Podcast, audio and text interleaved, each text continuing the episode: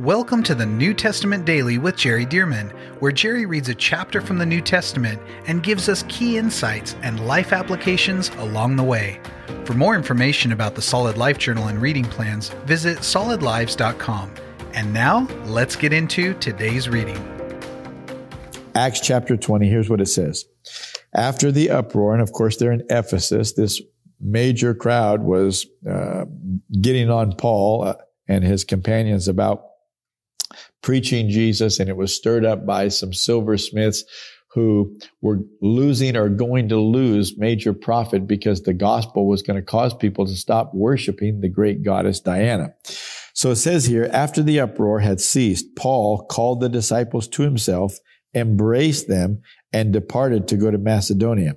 Now, when he had gone over that region and encouraged them with many words, he came to Greece and stayed three months.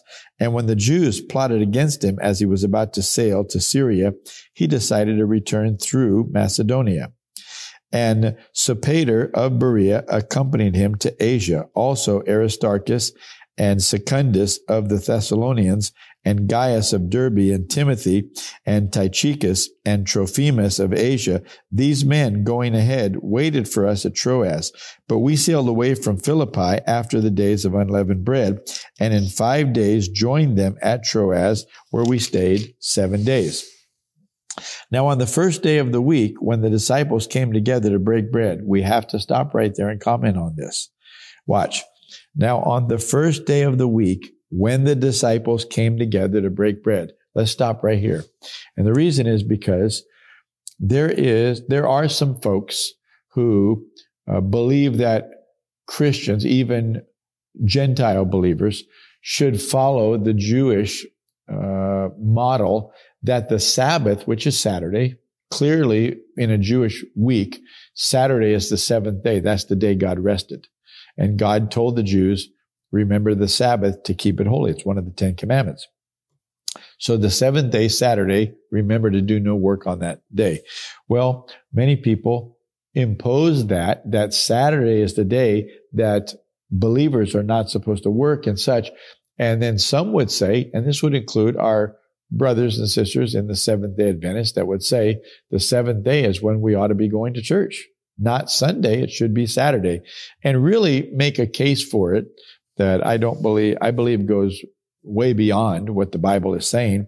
But I want you to notice right here in the book of Acts, it says this. It says, now on the first day of the week. Well, if Saturday is the seventh day of the week that God rested, what day is the first day of the week? Well, that's Sunday. And notice what it says. Now on the first day of the week, when the disciples came together to break bread, what does break bread mean? They're coming together for communion. They're coming together for what we would call church. And which day are they coming together? They're coming together on the first day of the week, on Sunday. Now, why would these people and even Jewish people come together on Sunday instead of Saturday? Well, there's something special about Sunday. What is it? That's the day Jesus was raised from the dead. and so this became a custom, evidently, in the first century church that on Sunday doesn't mean it happened this way everywhere, but on Sunday they, be, they would come together and they would take communion every week because this was their gathering to come together as believers. It was their, it was what we have today. And it seemed like this was among those things that caused the tradition that we still hold today that the primary day that believers both Catholic, Christian, all believers come is on Sunday. But we can see that that is not an unscriptural, unscriptural practice. It's right here in the book of Acts. So notice again, now on the first day of the week, when the disciples came together to break bread, Paul, he was among them, so he wasn't disputing this being appropriate. It says, Paul, ready to, to depart the next day, which would have been Monday, spoke to them and continued his message until midnight. There were many lamps in the upper room where they were gathered together, and in a window sat a certain young man named Eutychus, who was sinking into a deep sleep. He was overcome by sleep, and as Paul continued speaking, he fell down from the third story and was taken up dead.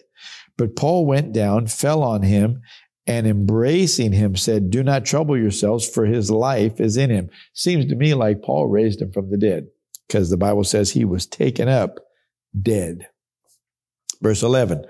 Now, when he had come up and had broken bread and eaten and talked a long while, even until daybreak, he departed. Now, why would this service go on and on and on? Well, that doesn't mean that that's the way they always did it. But see, Paul's about to leave. He's about to depart. The, these are the last few hours with the brethren, strengthening them and such. And Paul's so, uh, he's so from the heart to just give everything he's got to make sure to secure people in the faith that he would go for these long times of talking and preaching and teaching. Verse 12.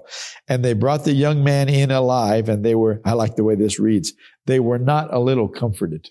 Isn't that funny? They were not a little comforted. In other words, they were very comforted. Verse 13. Then we went ahead to the ship and sailed to Assos, there intending to take Paul on board, for so he had given orders, intending himself to go on foot. And when when he met us at Assos, we took him on board and came to Mytilene.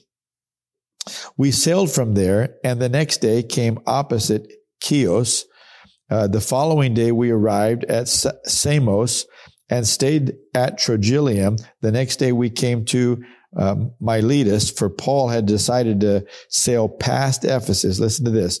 For Paul had decided to sail past Ephesus so that he would not have to spend time in Asia, for he was hurrying to be at Jerusalem, if possible, for the day of Pentecost. So Paul's in a big hurry. So he knows he has so many friends and disciples and such in Ephesus that he's going to get caught there if he goes there. So he sails past Ephesus. Uh, but watch this, verse 17. From Miletus, he sent to Ephesus and called for the elders of the church. So these are the elders of the church at Ephesus. Now, of course, they're, they're going to be likely uh, quite a number of house churches in Ephesus, but they're still referred to as the church at Ephesus. So from Miletus, he sent to Ephesus and called for the elders of the church. And when they had come to him, he said to them, now this discourse, this talk to the elders at Ephesus is famous and precious. So let's listen to it.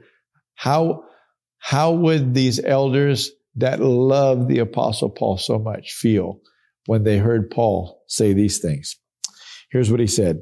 You know from the first day that I came to Asia in what manner, and this is, this would be Asia Minor. We would know it as modern, modern day Turkey. You know from the first day that I came to Asia in what manner I always lived among you, serving the Lord with all humility and many tears and trials which happened to me by the plotting of the Jews. Notice the Jews, the unbelieving Jews, were his most fierce persecutors. Verse 20, how I kept back nothing that was helpful, but proclaimed it to you and taught you publicly and from house to house. Notice the model. I taught you publicly, like in the synagogue or uh, out where we could have a large group, but I also went house to house and taught you. Verse 21, testifying to Jews and also to Greeks, repentance toward God and faith toward our Lord Jesus Christ or the Messiah. And see, now I go bound in the Spirit to Jerusalem, not knowing the things that will happen to me there, except that the Holy Spirit testifies in every city, saying that chains and tribulation await me.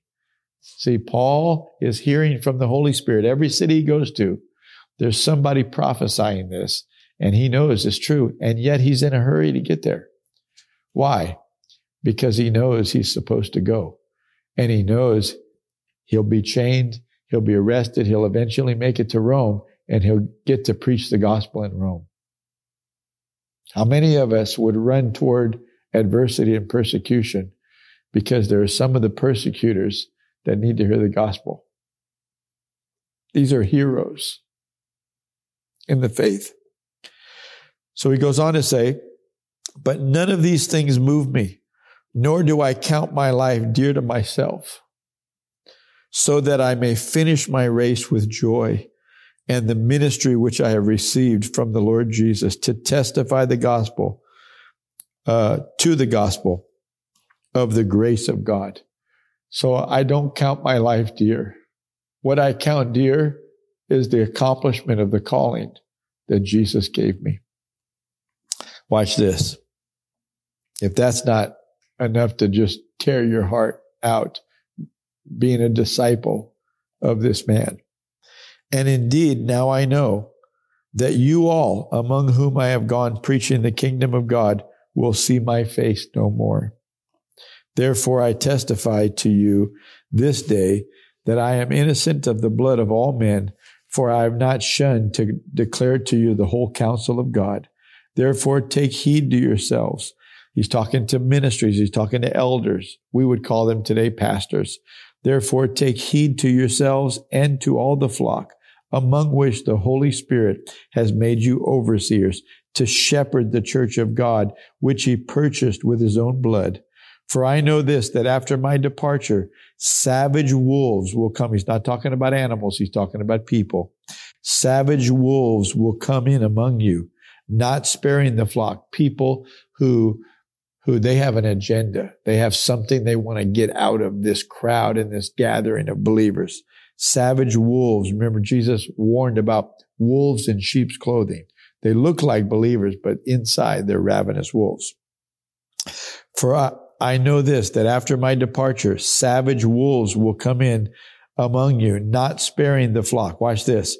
Also, from among yourselves, men will rise up.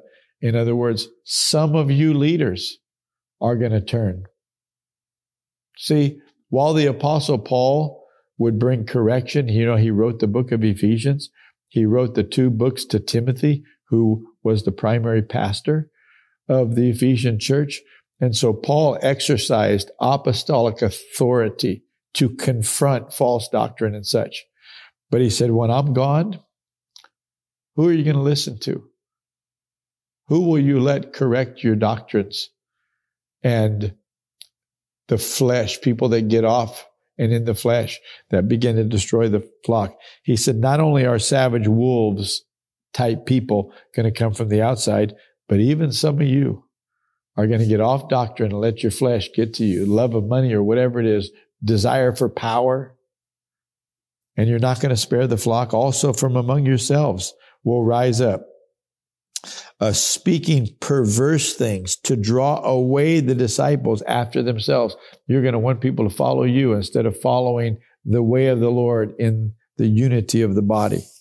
Verse 31 Therefore, watch and remember that for three years I did not cease to warn everyone night and day with tears.